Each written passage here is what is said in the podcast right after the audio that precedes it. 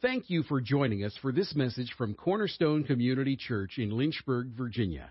And now let's join our guest speaker. I hope you're getting some answers. I hope you are. Because God's got some great things coming, folks. Great things coming. But what it is, that when we when we get together in a time of in a season of uh, a prayer and fasting, we have certain aims that we're looking for. Well, we're not only looking for guidance from God, we're not only looking for a new beginning, so to speak, within ourselves. We're looking for something how we can even approach and get closer and be one with God. Because we put away a number of things out of our way, anything that would hinder us, so to speak, and now we're right there listening to God. So as we talk about this morning, I want you to go with me to 1 Samuel 15. And I want to talk to you about how we don't do this so we'll be right on the same page. Amen? because we want to know the mind of Christ and align ourselves with it. It says here that, uh, getting in 1 Samuel 15, that Samuel the prophet said to Saul, The Lord sent me to anoint you as king over his people, over Israel. Now, therefore, listen to the words of the Lord. Thus says the Lord of hosts, I will punish Amalek for what he did to Israel, how he set himself up against him on the way while he was coming up from Egypt. Now go and strike Amalek and utterly destroy all that he has and do not spare him, but put to death both man and woman, child and infant, ox and sheep, camel and donkey. Utterly destroy them. You see, God knows, and we have learned over the ages, that a little bit of yeast leavens the loaf. And if you allow this type of thing in your midst and you entertain it, what happens? You're affected by it. God would not have that for his people. This may sound to some of you that is that's harsh, man. Just go in and annihilate them, destroy them so they'll never exist again. But our God is jealous over his bride. He will do whatever it takes to keep us. So this was the commission that uh, Saul, the king, had to go forth and do. And he went out, came to Amalek, he ambushed them, he destroyed them. Almost. Almost. You see, it says to us here that,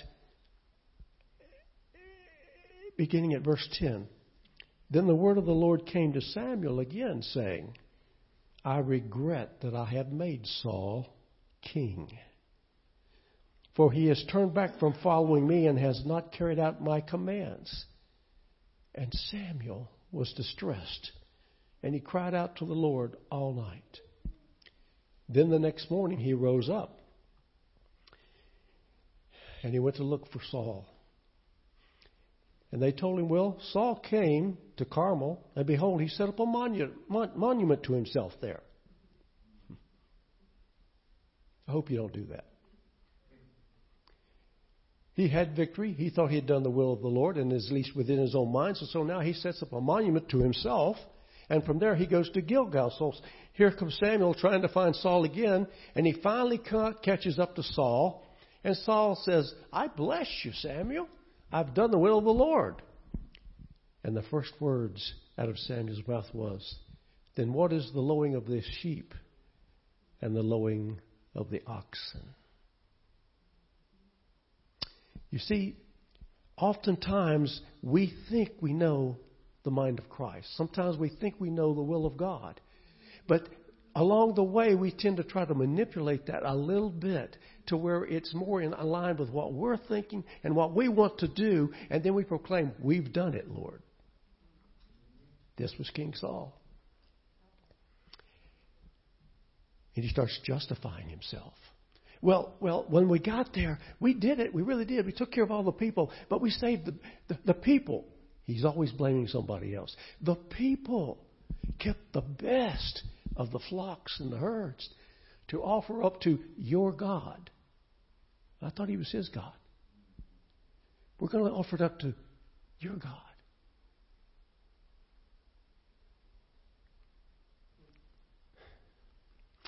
Then Samuel said to Saul, Wait, and let me tell you what else God told me last night. Is it not true that though you were little in your own eyes, you were made the head of the tribes of Israel, and the Lord anointed you king over Israel? And the Lord sent you on a mission and said, Go and utterly destroy the sinners, the Amalekites, and fight against them until they are exterminated. Why then did you not obey the voice of the Lord, but you rushed upon the spoil and did what was evil in the sight of God? What they had done was rushed upon the spoil some of them were hungry and they slayed animals and ate them bare. Didn't cook them. Didn't prepare them according to the, the ritual law. They just went wild. Then Saul, Saul said to Samuel, Well, I did obey the voice of the Lord. I went on the mission of which the Lord sent me and have brought back Agag. Oh boy. Agag, the king of Amalek, and have utterly destroyed the Amalekites. He's still trying to justify himself. But the people took some of the spoiled sheep and oxen, the choices of the things devoted to destruction, to sacrifice to the Lord your God at Gilgal. Samuel said, Has the Lord as much delight in burnt offerings and sacrifice as in obeying the voice of the Lord? Behold, to obey is better than sacrifice and to heed from the fat of rams. For rebellion is as the sin of divination, and insubordination is as iniquity and idolatry. Because you have rejected the word of the Lord, he has also rejected you from being king. Now that's harsh, but that's our God. He doesn't play around. He has a righteous way in which he lives, and he expects his people to live. And we're holy and right before him as long as we are following after him. And I know sometimes as we've gone through this first week of the fast, uh, you've, had, you've probably had some problems. My household has. We thought, we thought, what did we do wrong?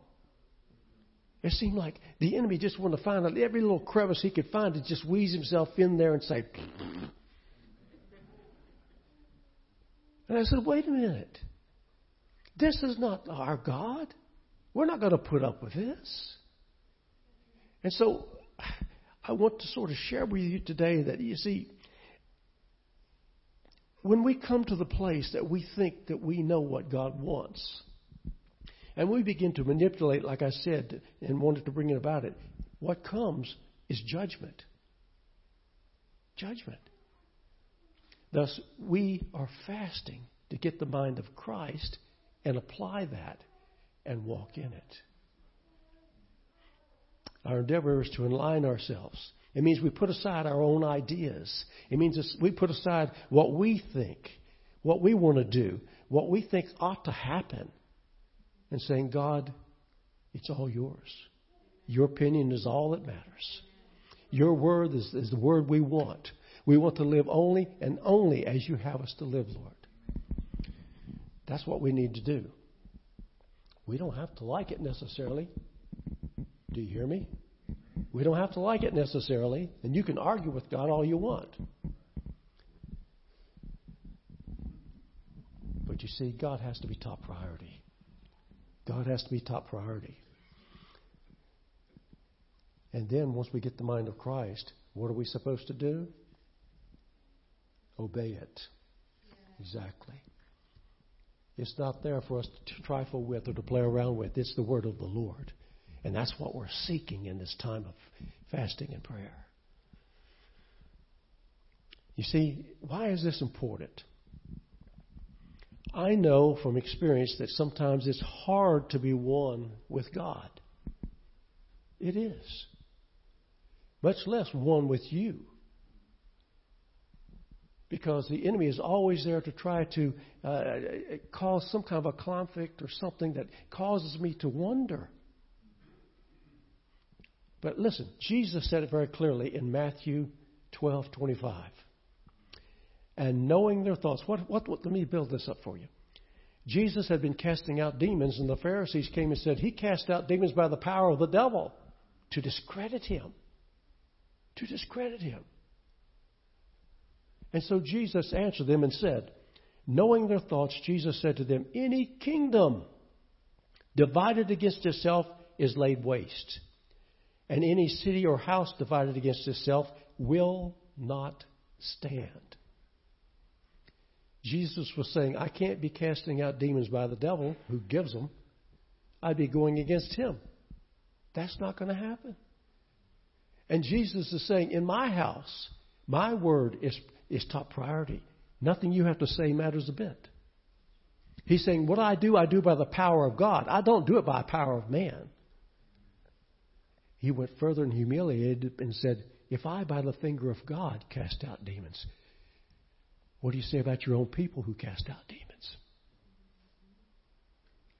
Jesus made it very clear we can't be divided. We can't have separate parties within the church and expect to do what God wants us to do. Romans 15, verses 1 through 6 says basically the same thing. So listen to me here. It tells us to be of one mind, not pressuring other people to follow the ways we want. So this is what Paul wrote. Now we who are strong ought to bear the weaknesses of those without strength, and not just please ourselves. Each of us is to please his neighbor for his good, mm. to his edification. For even Christ did not please himself, but as it is written, the reproaches of those who reproached you fell on me. For who, whatever was written was in earlier times was written for our instruction, so that through perseverance and the encouragement of the Scriptures we might have hope. Remember that word hope in the Greek is expectation. That we might have expectation. Now may the God who gives perseverance and encouragement grant you to be of the same mind with one another according to Jesus Christ, so that with one accord you may with, with one voice glorify the God and Father of our Lord Jesus Christ. You see, we can't be divided here.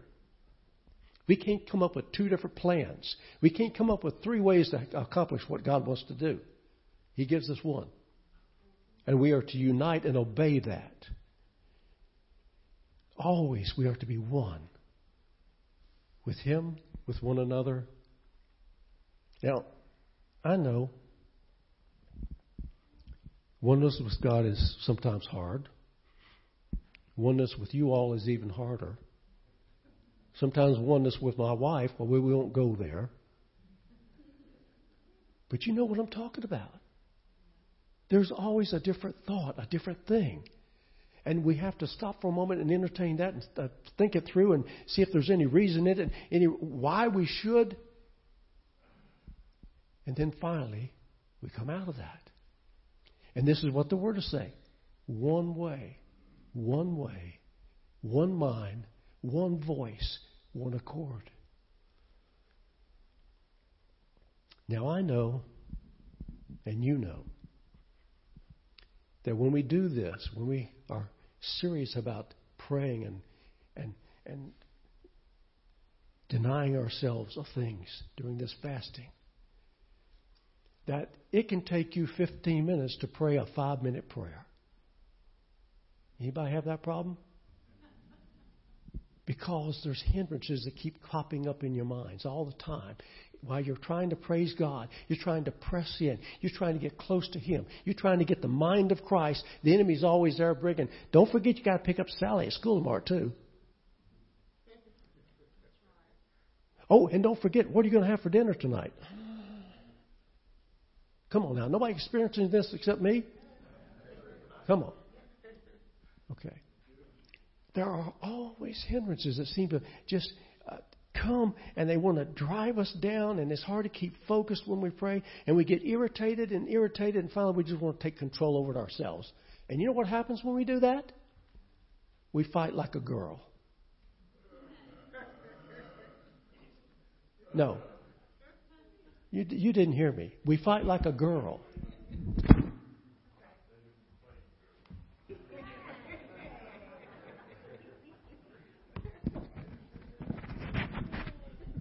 Have it on a surety. That's why little girls learn to do patty cake. we fight like a girl. Why do I say that? It's because we get so caught up in the hindrances, we forget the God that we're praying to. We forget that's the purpose for being here. And so we continue, and as long as we continue to give attention to the hindrances, we never get our focus fully around God, and therefore we are able to draw into Him and receive all He wants to give. Listen, folks, we're always going to have distractions. the enemy doesn't go away. He's always there wanting to bring us down. He's wanting to conquer us. He's wanting to cause us in some way to give up what we're supposed to be doing. Even the Apostle Paul suffered that. You've read the story, 2 Corinthians 12, verses 7 through 10. Paul was given a thorn in the flesh. He didn't like it. He prayed three times to God, Take this away. Why? I'm not about to tell you what the thorn was. But what it would do would make Paul less operative, less able, less, you know, uh, uh, uh, uh, to bring forth life that he was carrying within him. And he was saying, God, take this away. Surely you would want to take this away from me. And God says, my grace. And grace, remember, in Greek means my empowerment yeah. is all you need. Paul had taken his focus off what he was doing because of the thorns. But God says, This is all you need. My grace. I'll give you the power. I'll give you the strength. So whenever you're weak, you will be strong because I'm behind you. I'm with you. I'm in you. And you will point me to the world because that's what you've sent you to do. You see, we've got to get a hold of that. We've got to get a hold of the fact that sometimes we tend to forget. The enemy is still here. He still seems to come and uh, steal, kill, and destroy. And what we have to do is answer him back. We're not dying. We live in a culture that just disdains the church, calls us antiquated, calls us out of tune, and they don't want to listen to us anymore. Well, I got news for them. There's a God who is coming. And He's greater than anything you can raise up. There's, he's mightier than any power that you can ever imagine. He is coming, and there's nothing you can do to stop Him. And furthermore, as for us, we're rising up. We're not sitting down. We're going to take this place just like we said we were, and it's going to be done in the power of the living God that you ignore.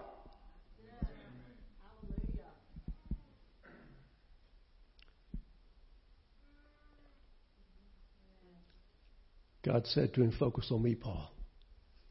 That's all you need to do is focus on me. Distractions are there, folks. Just ignore them.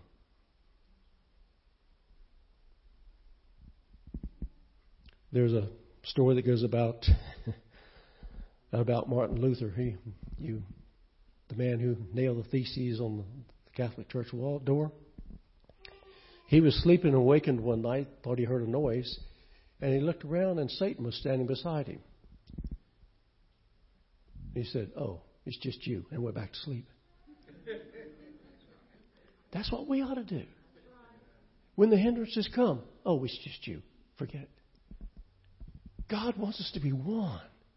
One with Him, one with one another, so that with oneness within us, we can go forth and we will not be stopped. We will not be stopped.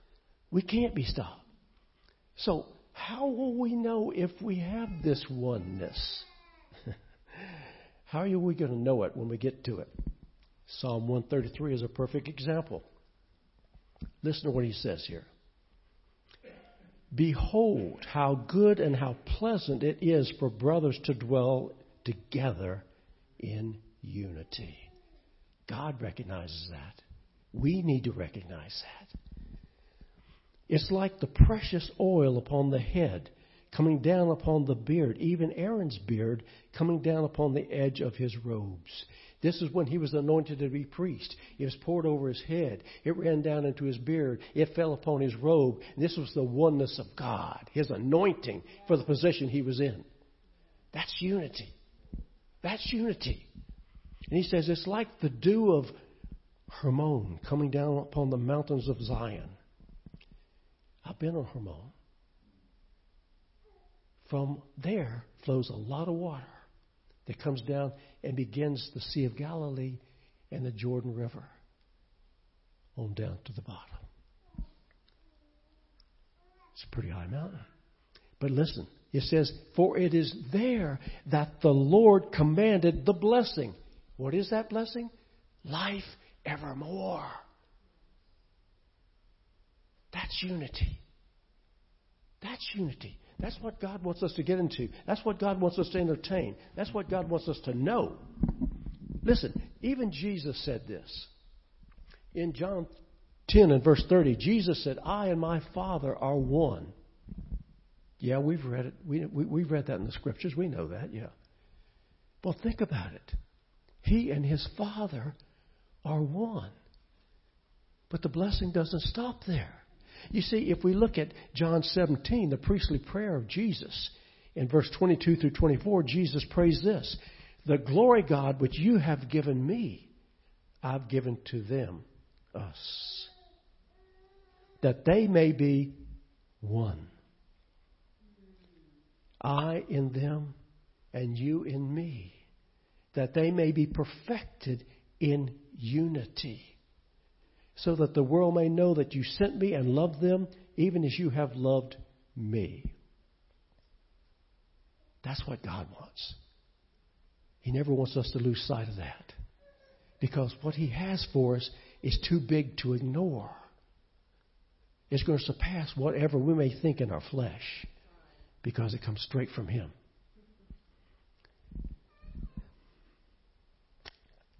How do we do that? And how are we going to know when we get into oneness?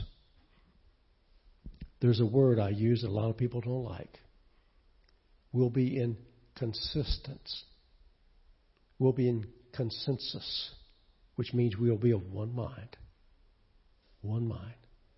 Any topic that comes along, we will not act upon it till we all voice our, our, our voices, and in the end, we'll all agree, and it'll be one thing.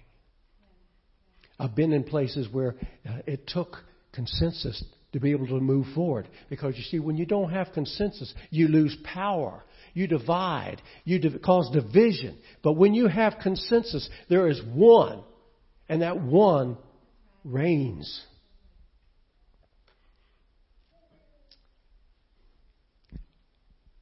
Let me ask a question.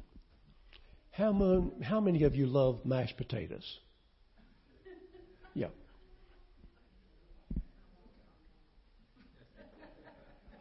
Okay.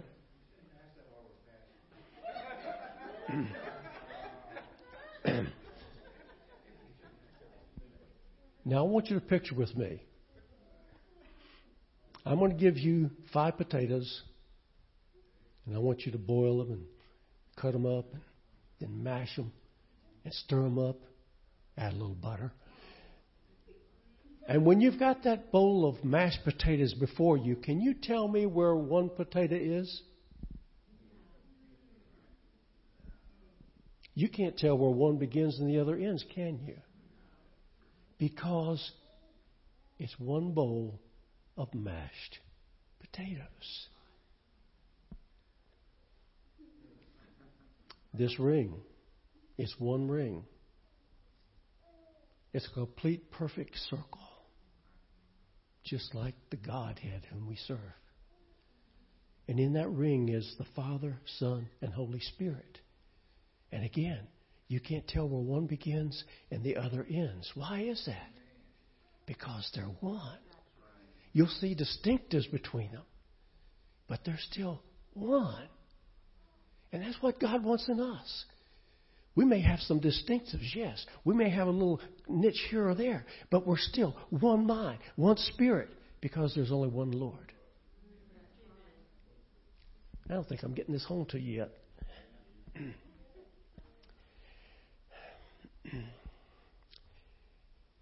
we are encouraged to be one spirit with God. 1 Corinthians 6:17 says, "But the one who joins himself to the Lord is one spirit with him." I know you know these things. You've read these scriptures. You understand them. I'm just here today to just remind us as we go through this that there's going to be distractions. There's going to be things that try to tear us down, to tear us apart from our mission. But we can't. We just have to say, oh, it's you, and we remain one. Let me multiply it again. An average person, an average person You see, our bodies are one. We have many members, different organs, and they each do a different thing. But they all work together to keep this body working and healthy as one. Let me tell you about yourself, just the average one of you.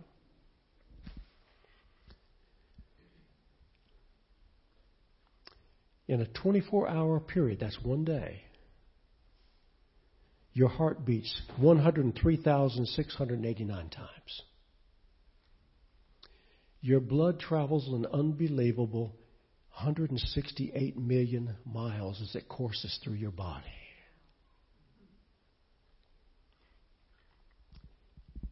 Every time you breathe, you take 23,040 breaths during a 24 hour time.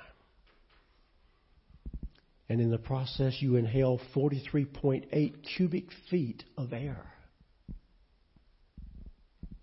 We eat 3.25 pounds of food and we drink 2.9 quarts of liquid while working 750 muscles and exercising 7 million brain cells.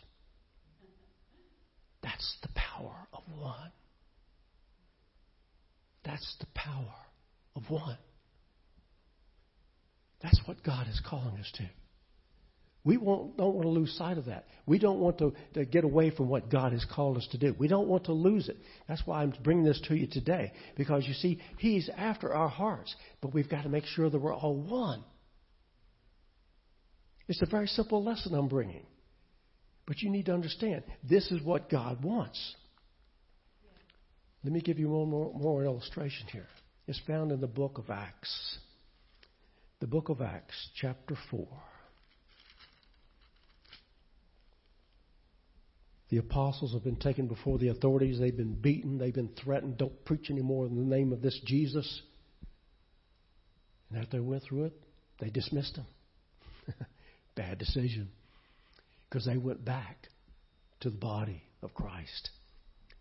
And in verse 29 it says, verse 23, I'm sorry. When they had been released, they went to their own companions and reported all that the chief priests and the elders had said to them. And when they heard this, they lifted up their voices to God with one accord and said, O Lord, it is you who made the heaven and the earth and the sea and all that is in them, who by the Holy Spirit through the mouth of our father David, your servant, said, Why did the Gentiles rage and the peoples devise uh, futile things? The kings of the earth took their stand, and the rulers were gathered together against the Lord and against his Christ. Bad news. For truly in this city there were gathered together again against your holy servant Jesus, whom you anointed, both Herod and Pontius Pilate, along with the Gentiles and the peoples of Israel, to do whatever your hand and your purpose predestined to do. And now, Lord, take none of their threats, and grant that your bondservants may speak your word with all confidence. While you extend your hand to heal, and signs and wonders take place through the name of your holy servant Jesus. And when they had prayed, the place where they had gathered together was shaken, and they were all filled with the Holy Spirit and began to speak the word of God with boldness. That's oneness, folks. When we stand before, with our God, no matter what the threats may be, no matter what the hindrance is, no matter what the culture says, when we stand, we're one. And that's what God has called us to be. One. I've already told you about your own body. The power of one is immense. And as we do that, I don't know how God's going to show up when we get done. But when He does, it's going to be powerful. It's going to be powerful. I'm going to say it again. It's going to be powerful. Because we are bound to be one with one another, one with the Lord. That whatever He desires, whatever His heart is, that's what we seek.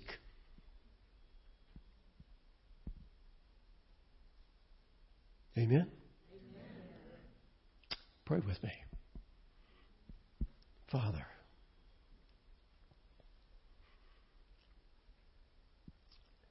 you are awesome. You're greater than I can ever imagine, Lord. And you have seen in your heart to love us with all of our flaws, with all of our problems. You love us.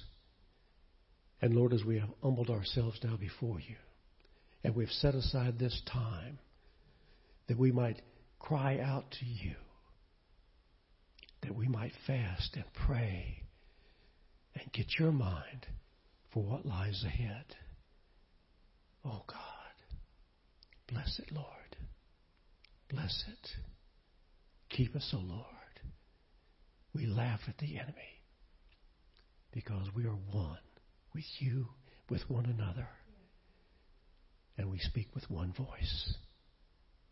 In the name of Jesus, we pray. Amen. Thank you for listening to this message from Cornerstone Community Church. We are located in Lynchburg, Virginia at 525 Old Graves Mill Road. You can find us online at cornerstonelynchburg.com, contact us by email, cornerstonecom at comcast.net, or call us at 434 847 4796. We pray the Lord bless you and keep you. The Lord make his face shine on you and be gracious to you. The Lord lift up his countenance on you and give you peace.